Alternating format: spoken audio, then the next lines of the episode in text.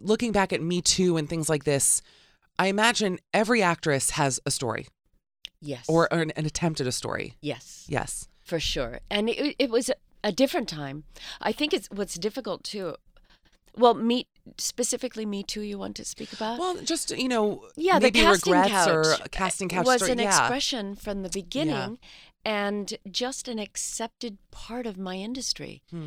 and i'm so happy i'm thrilled actually that all of a sudden it seems overnight that's that's over Yeah. I mean, I know it's it's complicated. It's going to be awkward. It's going to be bumpy. It's going to be still going to be have some violence. Um, I'm sure, but I think it's past us. I think we've crossed over that bridge. I think we've we've hit the tipping point, and I think that will be in the past. And I'm I'm thrilled and and but surprised that it could happen so quickly. Right. I know. It kind of felt like it almost felt like everybody was bubbling, dying to say Yeah. something. And the second the dam broke Yeah. with Harvey, it was like just therapy and therapeutic for women to come forward and be like, actually, I think what, what kind of makes me crazy though is I do feel like there's still a lot of stories that haven't been told about Mhm. beloved people who the truth is still not out about. Mhm. And I wonder if that has slowed down or if we're still going to be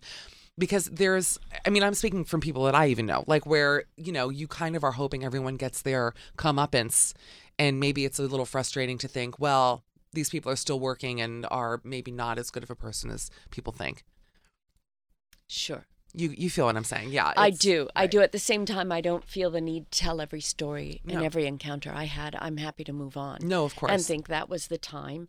And then we're also dealing with I have animals. I mean, this is my passion, animals, and um, we are animals.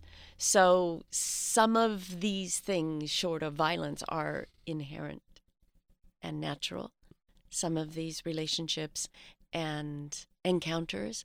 So it's very complicated what we're going through right now. Yeah, well, People Are Animals is a book that I want to write, by the way. So I'm not joking. Has that not been a title of a book? Yeah. People, we are animals. Uh, So it's going Yeah. to be, that's when I say it's going to be bumpy. There's going to be a back and forth for a little while, but we're going to come out in a very good place, I believe. I really hope so. You're listening to The Michelle Collins Show, live every Monday through Friday from 8 to 10 a.m., only on Sirius XM Stars 109.